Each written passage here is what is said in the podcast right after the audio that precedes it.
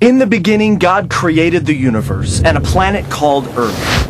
Humans were formed in God's image to continue God's work.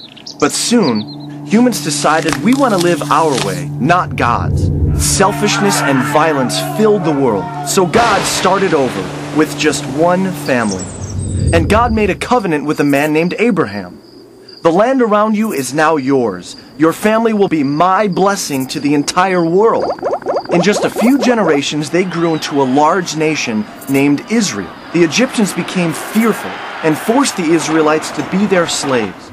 Through a humble leader named Moses, God led the Israelites in a great exodus back toward their promised land.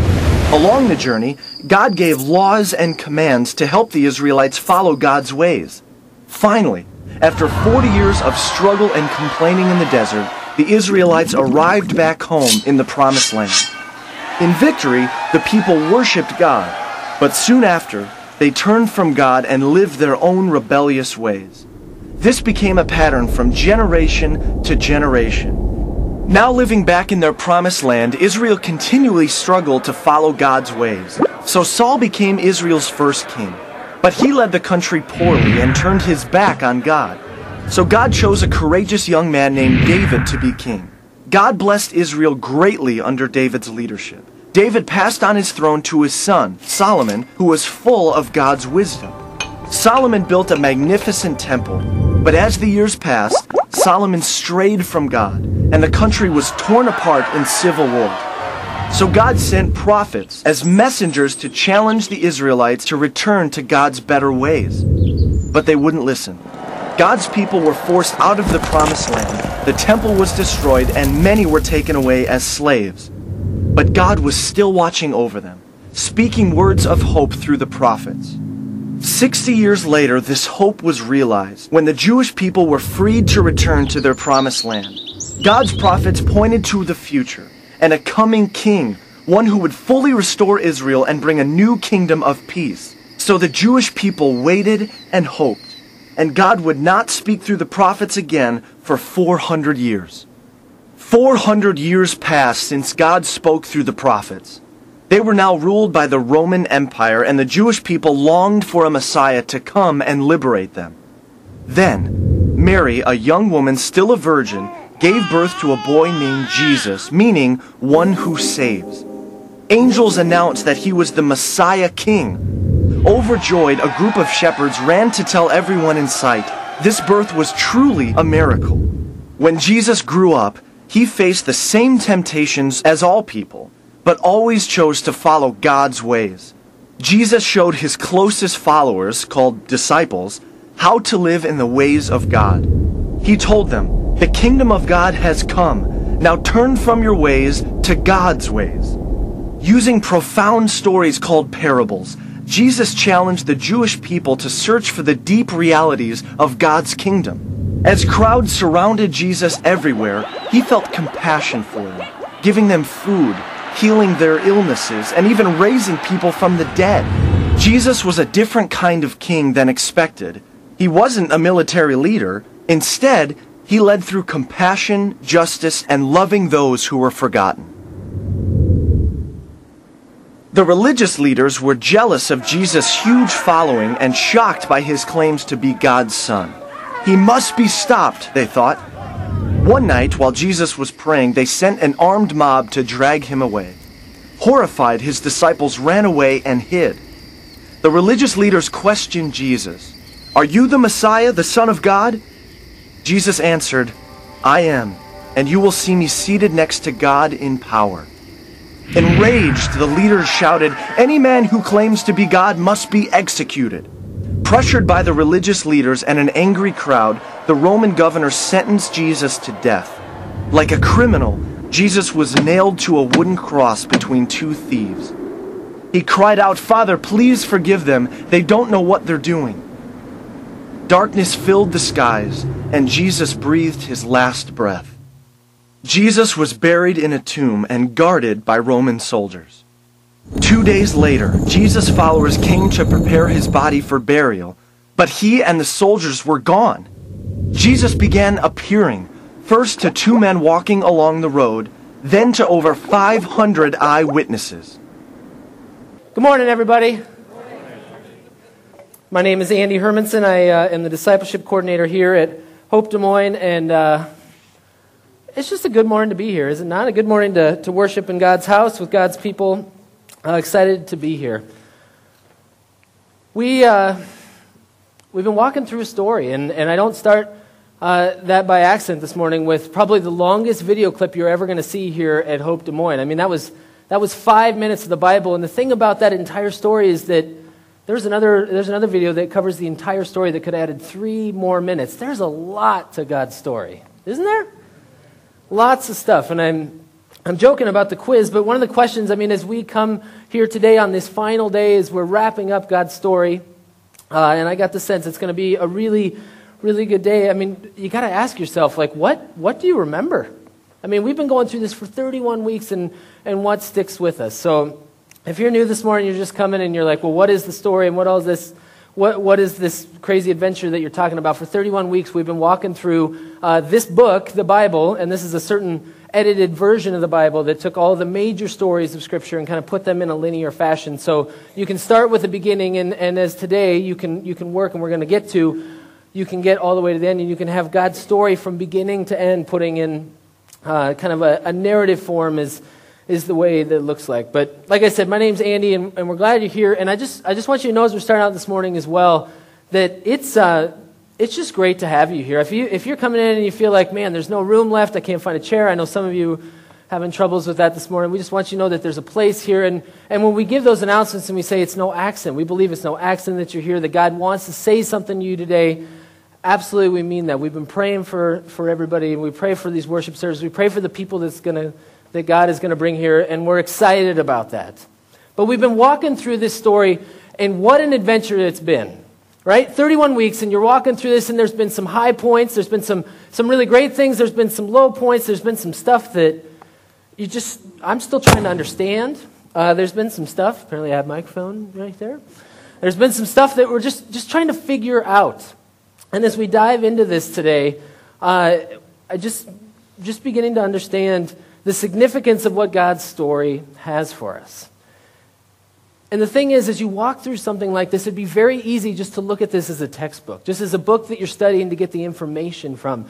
But the thing about it, as you begin to understand God's story, something happens. It's a life changing story, it's an exciting story. There's battles, there's wars, there's death, there's temptation some of this stuff, and one of the biggest things I've learned as I've been reading this book these last 31 weeks is some of the stuff in here, it's kind of rated R. Right? I mean, is that new for any of us? I mean, we think the Bible sometimes is just this boring, dusty book that has nothing to say to us. But it's a wild adventure. And so we've been walking through this, we've been marching through this. And some of you that have been going to the small groups every week and discussing, I mean, it's been a long haul. But this story is amazing. The story is amazing. And the question I want to start with you this morning is just like any good story, do you know how the story ends? Do you know how the story ends? Because here's the thing as you read any story, as you watch any story unfold, whether it's in your life, whether it's in a movie, whether it's in a book that you're reading, the way that the story ends is important. And if you don't believe me, you're sitting there saying, whatever, preacher boy, this morning. That's fine. I just want to point this out for you. I mean, think about this. If the ending is a dud, if it's a total misfire, what does it do? It ruins everything that led up to that point, right? Case in point, half of my sermons. I keep hitting them. There's a little short in this thing, apparently. All right, well, I'll try not to do that again. Right? Case in point, my sermons. Have you ever been, and maybe it's not just my sermon, have you ever read a book or watched a movie or listened to someone speak publicly and you just think, all right, this has been a great talk. It's been a great sermon. Here we go. And they're starting to land the plane, you know. You can tell they're on final approach. They're going to come and they're going to drive it home. They're going to make that big point, and you're just coming in there and it's like, oh, we're going to go again. and we're going to circle around a few more times and we're going to get there. And you're getting excited. Here we go. And, and we're going to go again. Okay, he's going to keep talking. What's, what's going on there, right? Right? It just keeps going on and on and on and then some of you are looking at me like, yes, I've heard you do that, Andy. Yes, on, on and on. But the thing is, right? What do you, when you walk out of something that's been way too long, where the ending isn't that helpful, where it's, where it's a distraction, what do you walk out of the room thinking about? The things that you're late for, the things that just all of the, the thought process. You've already got your to do list in your head because you had time to think about it during the day, right? If the ending isn't right, it changes everything. And then there are the endings. So those are the endings that just go on and on. But what about the endings that you just don't understand? Or those endings that just leave you wanting more? It's a cliffhanger. Did any of you see the movie Inception? If you've ever seen that movie, it's one of those movies, and I hate it when this happens, right? Just a little personal note I'm a guy who likes closure, okay? I like it when everything fits nice and neat together and it all makes sense, right? But this, and I'm not going to go through the entire plot of the movie, but there's a top spinning at the end of this movie, Inception. And whether that top falls over because gravity has an effect on it or that top just keeps spinning for the rest of time changes the entire three hours of that movie. Which brings me to the other reason why the end of a story is important. Because the ending can make the difference for the entire story. Have you ever read a great mystery novel where that last page, I mean, have you ever been tempted, you know, you're reading, you're like, what's going on? I just can't handle it anymore. And you're just tempted to go to that very last page, right? Because the end of the story unlocks everything. Brilliant authors, brilliant storytellers, they're so good at this. The end of the story is important, and I got to ask you this morning do you know how the story ends? And if you don't, you are in the right place. I'm so excited that you're here. Turn to the person next to you and say, You picked a great day to come. And you picked the right day to come because we're just, you know, it's no big deal. We're just going to talk about the book of Revelation, right? One of the most mysterious uh, confounding, confusing, like just crazy books. How the story ends is really important. And it's especially important when we look at a book like the book of Revelation as it brings God's story to close. Because I'll just be honest with you. When I read the book of Revelation, for the most part, I see some guy that had way too much Mountain Dew, way too many Doritos, right? Right before he went to bed. Didn't your mom tell you not to do those things? Right? And he had the craziest dream. If you read this stuff, it's really interesting. And so there's a lot of different ways, and I'm sure as you walk in here, you've got your own thoughts about the book of Revelation this morning. Some of the things you've heard, some of the things you believe. And I kind of want to boil that down because we have to be really careful with a book like this. Right? We have to know what's going on because the book of Revelation isn't your average piece of literature right? You have to make sure you have the proper understanding of it because you, otherwise, if you read this, you might just end up on TV predicting the end of the world, and you're going to look like an idiot when the world keeps going. I'm just saying, right?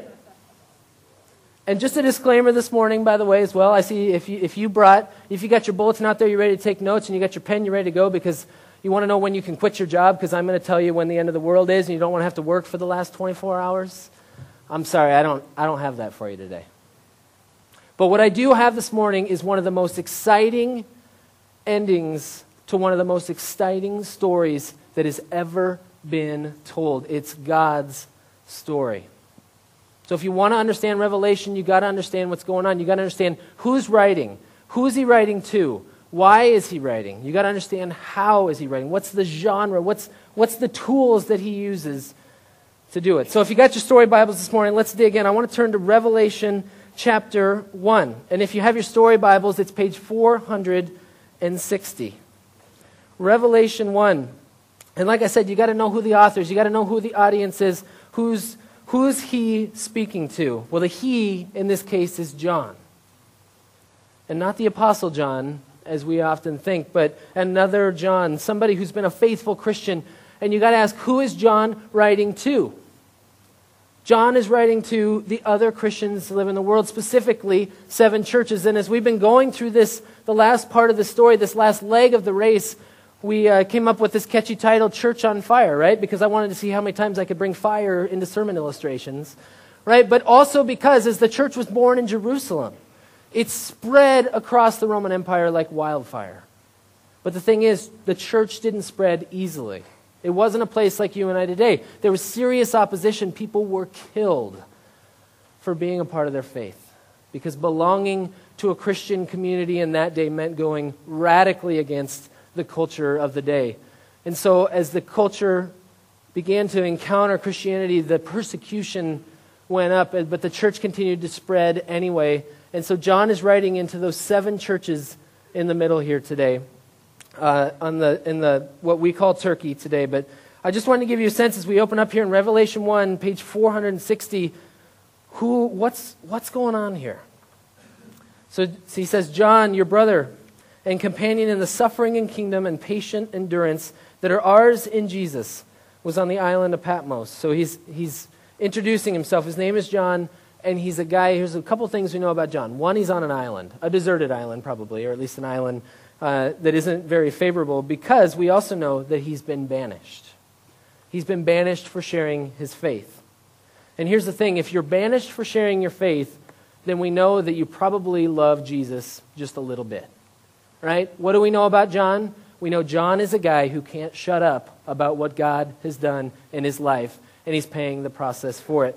But John also knows that there's these people scattered all over the globe, and God has, has come to them through this vision that he's going to have here and through uh, this letter that he's about to write. And at the end of that paragraph, God gives him his instructions. While you're on this island, this is what you're supposed to do write on a scroll what you see and send it to the seven churches, and they're listed there Ephesus, Smyrna, Pergamum, Thyatira, Sardis, Philadelphia, and Laodicea. So John is writing to persecution, persecuted Christians all over the globe.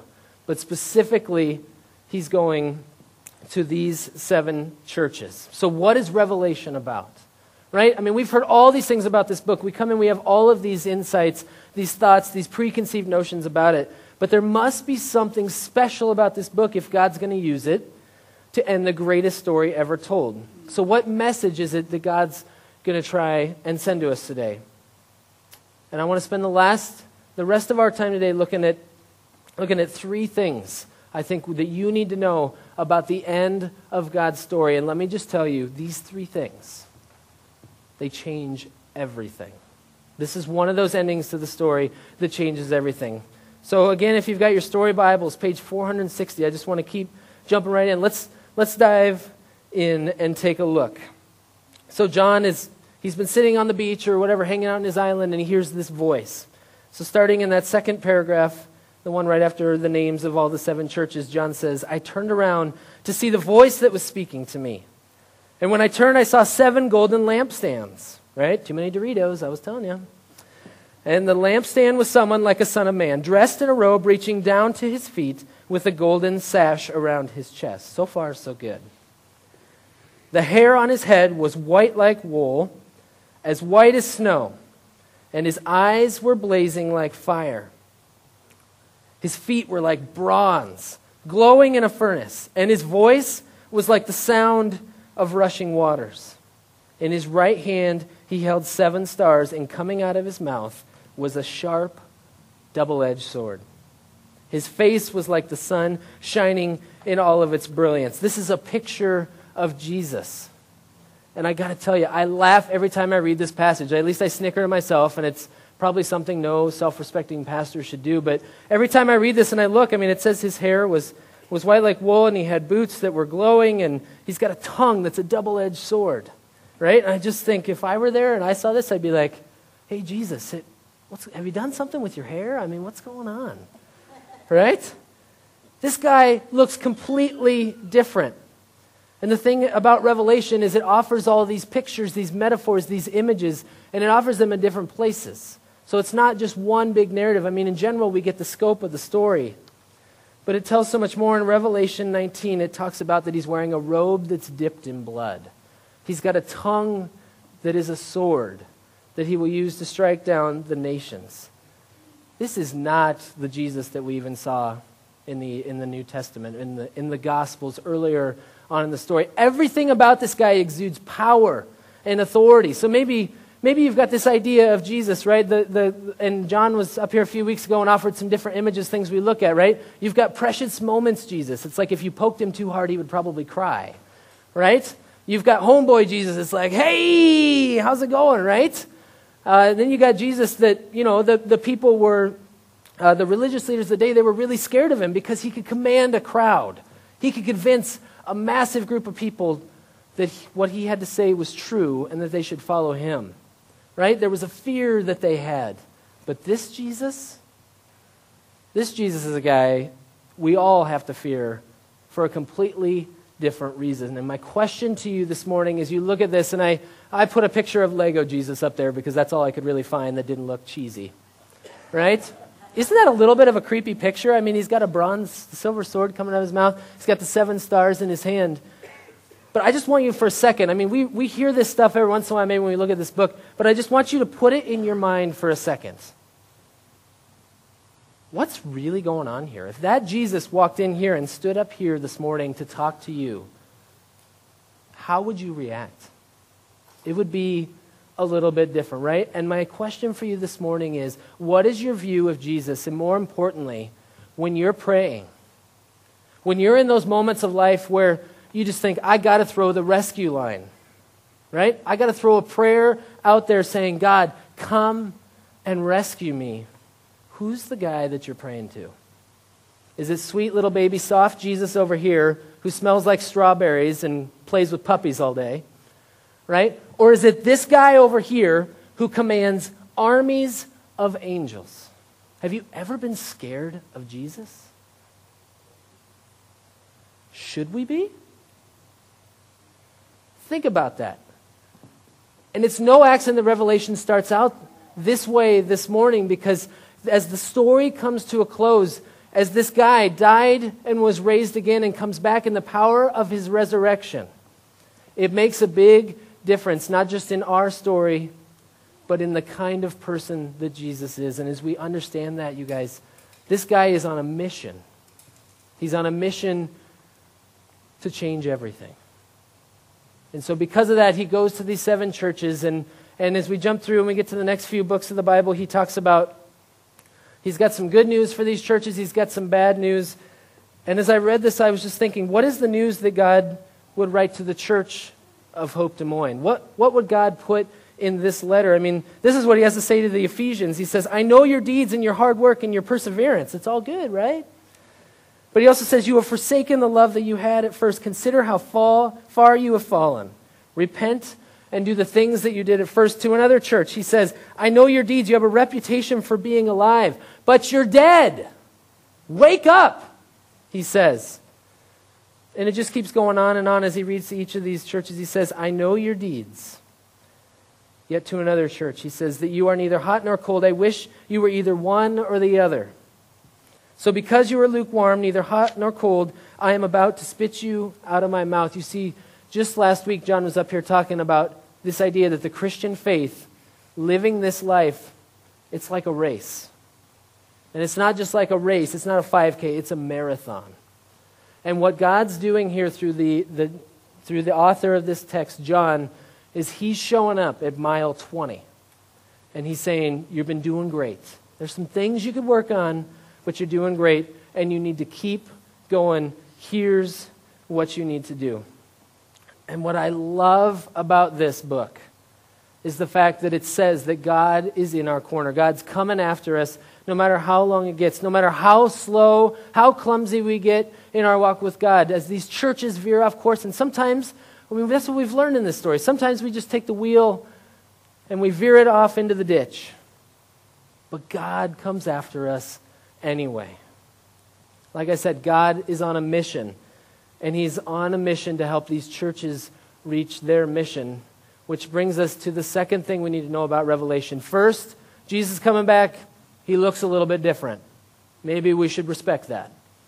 But the second one is that the battle is soon to be won. I mean, this warrior comes for a reason. Revelation 20 and the, the book talks about this over and over again, but Revelation 20 unlays this picture of heaven, this picture of what's to come. And as he's reading this, as he's sharing the story, as John is recording this vision, eventually comes to this sentence that says, Then death and Hades were thrown into the lake of fire.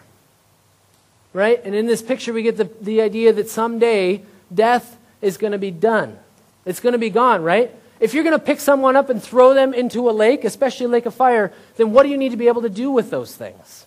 You have to be able to pick it up. You have to be able to get rid of it. And that is who Jesus is. And that's because Revelation tells us that this is what God's going to do. And you may be sitting there this morning, right? You may be sitting there saying, you know what, that's great.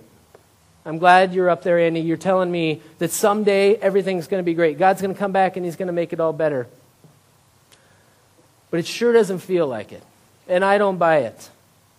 And so I think maybe one of the things that would be helpful is, is to think about it a little bit different. I want to pull an example uh, from history to talk about this. Like, let's talk a little bit about World War II. And in order to do this, to talk about the Second World War, I want to invite my assistants to come up here. John has made me come up here with a rope and hold it in front of him so many times. I thought, what would be a great way to wrap up the story this morning? Right? It's to talk about the story. When I say D Day, how many people know what I'm talking about? Right? June 6, 1944. It's the day of the single largest invasion. You guys can just stretch that rope across here. Single largest military invasion that we've ever done. For the first time, and the last time that they tried this before 1944, the last time it was successfully tried to go across the English Channel to get to the coast of France was in the 1600s. 150,000 soldiers, 30,000 vehicles in the air, the sky, the sea, all at once moving through. D Day was a really important thing, and the reason why it was important is because it was the turning point of the story. Now, the World War had been going on for a long time, right? It's a story, and it applies to us because if you imagine this line right here to be God's story, right? If we go down here to the beginning, we get Genesis, we get the fall, we get the battle, we begin to understand that half, at least, half of this story, if not more, is just God's people in battle trying to figure out how to survive, trying to figure out how to do it right. And eventually God says, you know what, enough of this. It's time for me to launch my own D Day invasion. And so he decides to send his son Jesus. And so Jesus comes and he dies on a cross. And he raised, is raised from the dead, conquering death. But here's the thing that's the middle of the story. And for those 150,000 soldiers, that landed on the beach that day, 9,000 were killed. Think about that. For the ones that made it, though, was the story over? Absolutely not. Sure, there'd been a victory, and later scholars, I mean, people that study war, that study history, they would say that D Day invasion, that is the turning point in the story. That is the thing that made it so Hitler, his days were numbered. But there's still all of the rest of this story to be lived. And so, if this is the death and resurrection of Jesus, this is, this is the D Day invasion where God comes. The good news is, as we read this story today, is that V Day is coming. I mean, D Day in World War II and VE Day, Victory in Europe Day, an entire year away. But what would it have been like for these soldiers living in this part of the story if they had a clear picture of exactly when that was coming. What if they even had, I mean, can you imagine being in the trenches, getting bombed and shot at, and even wondering, like, are we even going to win this thing? That is the hope that's been given us as we read Revelation. As you read this entire book, God's trying to say this one thing I love you, and V Day is coming. Let's give our assistants a round of applause. Thank you. All right, so V Day is coming. That's what God's trying to say. But again, you sit there and you think, you know what, that's so great. That's really great. I'm so happy for you, Andy, that you have the ability. But what about my life right now? And I got to tell you, as I've been thinking about this, as I was working on this, this idea that God's coming, that someday there's going to be no more tears, no more pain, death won't, won't be an issue, life is going to be good. I just, I just got to tell you, personally, that's been really challenged for me lately based on some of the stuff that I've seen some of my friends going through. Now, you, some of you, most of you probably know that at Lutheran Church of Hope we have multiple campuses, and with multiple campuses and lots of churches, I mean, we've got, we've got lots of pastors on staff. And one of the things that I've encountered the last few weeks, I mean, there's, there's been lots of great people. There's amazing people because we are part of an amazing church. And, and John and I work here at the Des Moines campus, but I also work part time out of the West Des Moines. So I get to work with some great people and uh, one of the people that my wife Heather and I have really gotten to know over the last few years has been this couple. Their names are Grant and Nicole Woodley. And uh, the thing is, for them, this Easter was incredibly different because as I'll just show you in a moment as, as we watch the video of them making the announcement to the congregation, but, but these dear friends of mine, as everybody else around them is celebrating the fact that Jesus is risen from the grave. And if you were here and you saw the Easter sermon that we showed on DVD, I mean, there was this, this family, the Timmerman family, that talked about uh, how their story, their battle with cancer, was coming to an end because God had redeemed the situation. But little did we know at that time that my friends Nicole and Grant were just beginning their cancer story. So the, a few weeks ago, actually the week after Easter, they got up in front of the entire congregation in West Des Moines at our, at our other campus. And they made an announcement. And as you watch this, I just want you to think about the people that you know in your life that are fighting this very same battle. Let's take a look.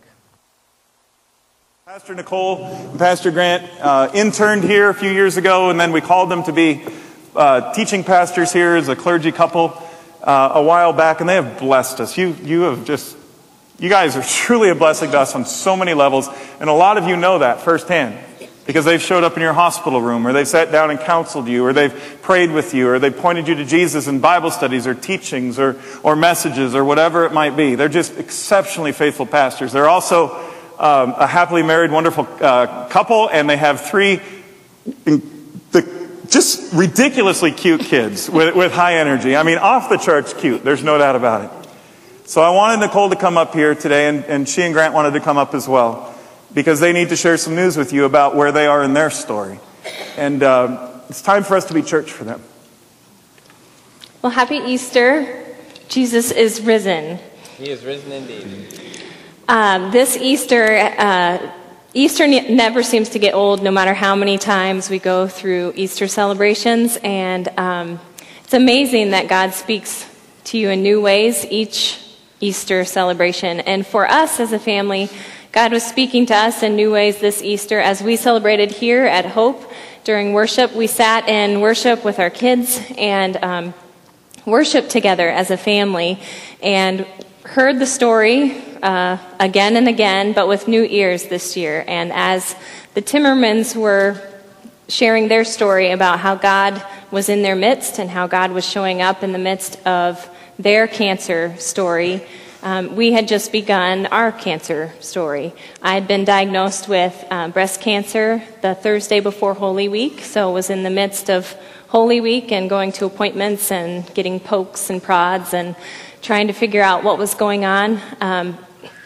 so got the diagnosis and um, am blessed by great care at this point in the medical field and very fortunate to um, have great care providers, and there have been a couple of things that have come through at this point. The Timmermans were on the end or the tail end of their story, and us just beginning. The things that we've seen so far are God is completely faithful um, through it all.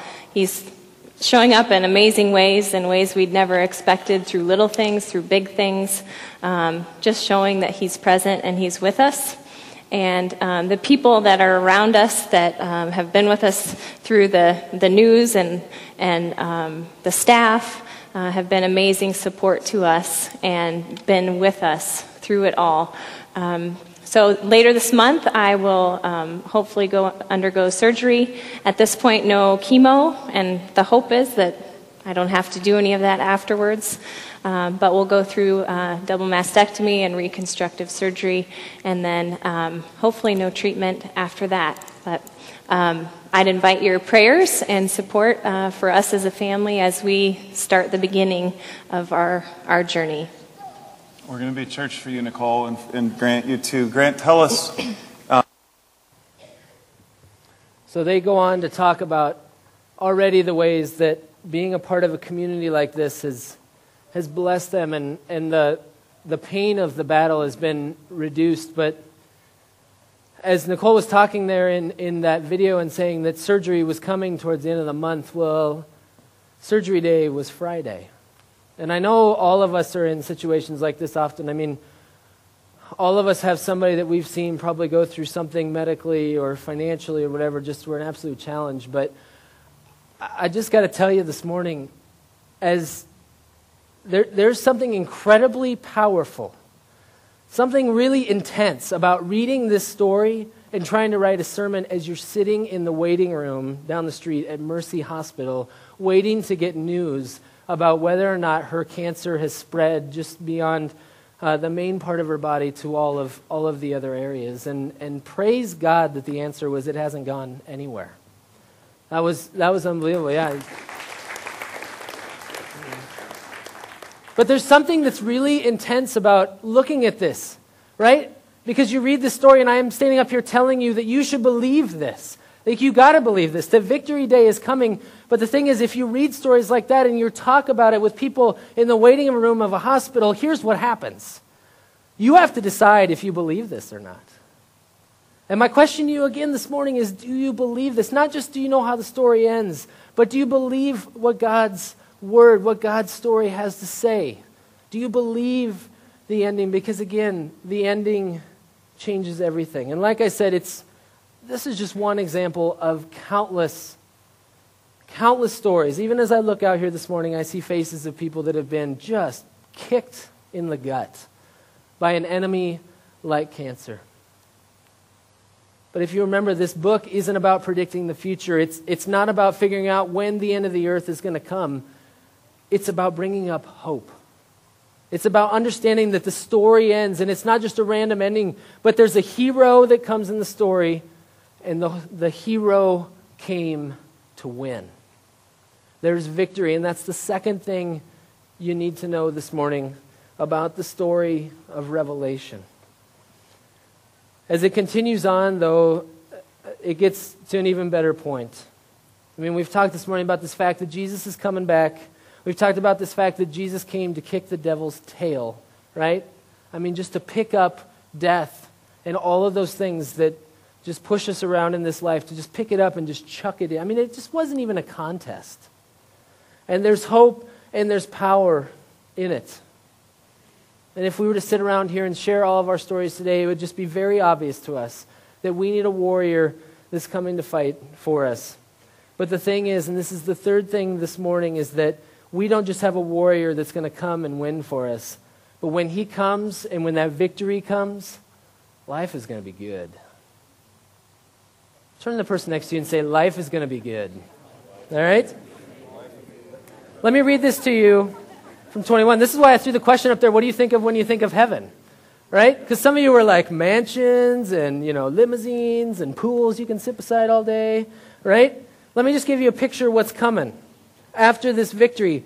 John says, I saw the holy city, the New Jerusalem, coming down out of the heaven from God, prepared as a bride, beautifully dressed for her husband.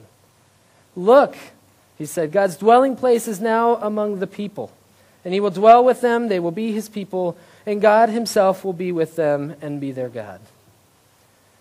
He will wipe every tear from their eyes. There will be no more death, no more mourning, no crying, no pain, for the old order of things have come away. Now, that's one way to look at Revelation. When you think of heaven, though, what comes to mind?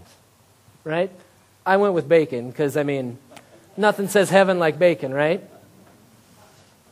I mean, there are lots of things that you could put on there, but I'll tell you what, as, as I think about heaven, I can't help but think about this experience I had not too long ago when I lived in California. And I had some friends come in town, just some dear friends.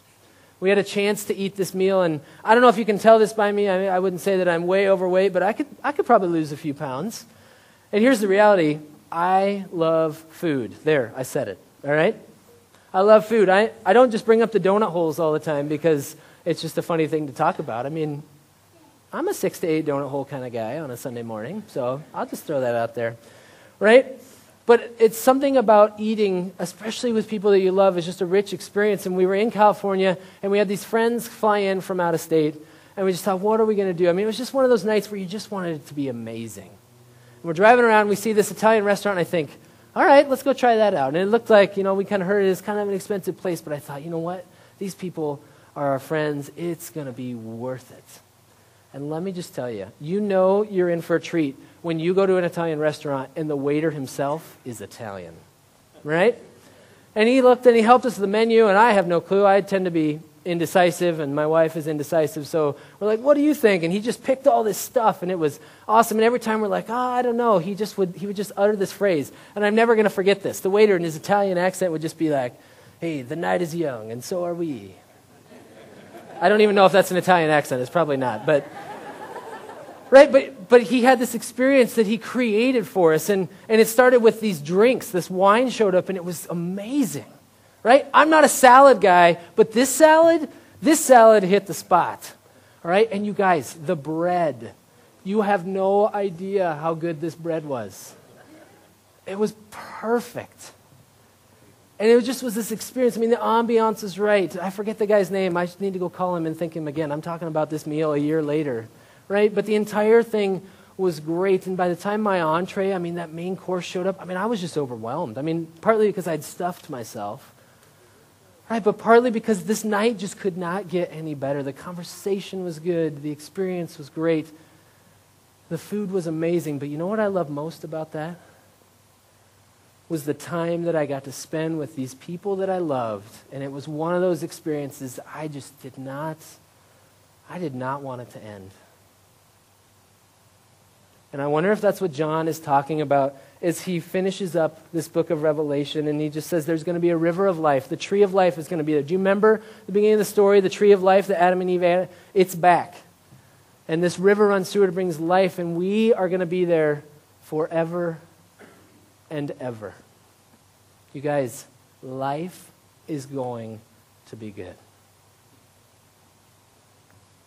We've been walking through this story for 31 weeks now, and my question that I want to leave you with this morning is how has the story changed you? I mean, as we read God's story, we begin to understand who God is, right? We learn more about Him, but as you read the story, it's like it forms something in us, right? It changes us. And as we've walked through this journey, please take some time to look back. I mean, look ahead to the victory day, because what a day it's going to be. But what has this story formed in you. And I just thought it would be great this morning just to take some time to think about that question as we wrap up. Right? There's this whole worship service going on in heaven right now, and John has just given us a little taste of it. But what, as we've encountered God again and again through this story, what has this story formed in you? So let's take a look at this video and think what has God been saying to me these last 31 weeks?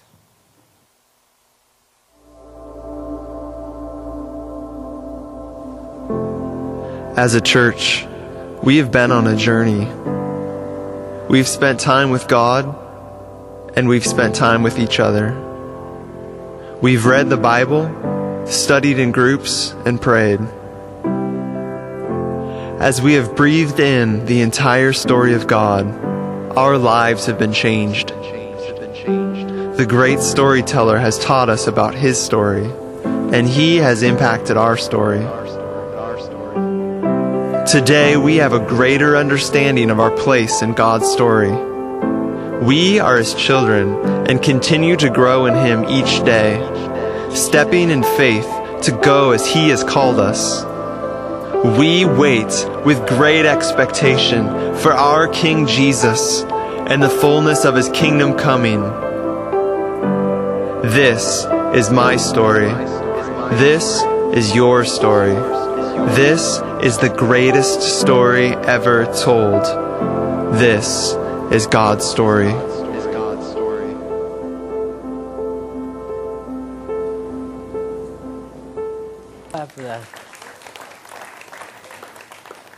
It is the greatest story ever told because it reveals to us the greatest love ever bestowed by the greatest king that the world has ever known and what a king he is. I, I hope as you've been sitting here this morning, maybe in one way or another, God has just opened your eyes to what a guy he is. And the thing is that God could be anywhere right now, but he's right here. He's right here with us. He could be off doing whatever he wants. But God came here to meet with you, and my plead with you this morning is please don't miss this moment. I invite you to stand. As this story comes to a close, and again, the three things that we need to know one, that Jesus is coming back and he's on a mission. Two, He gets the job done. And three, the best part is that the story never ends. I love what it says in Revelation 4. It says day and night. As, as John is laying out this picture of heaven, it says day and night. They, all the angels, all the people, everyone that God has gathered there in heaven, it says day and night. They never stop saying these words Holy, holy, holy is the Lord God Almighty.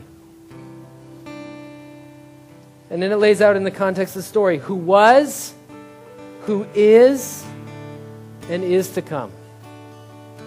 God is here this morning. He is worthy of our praise, not just because of what He's done, but because who He is.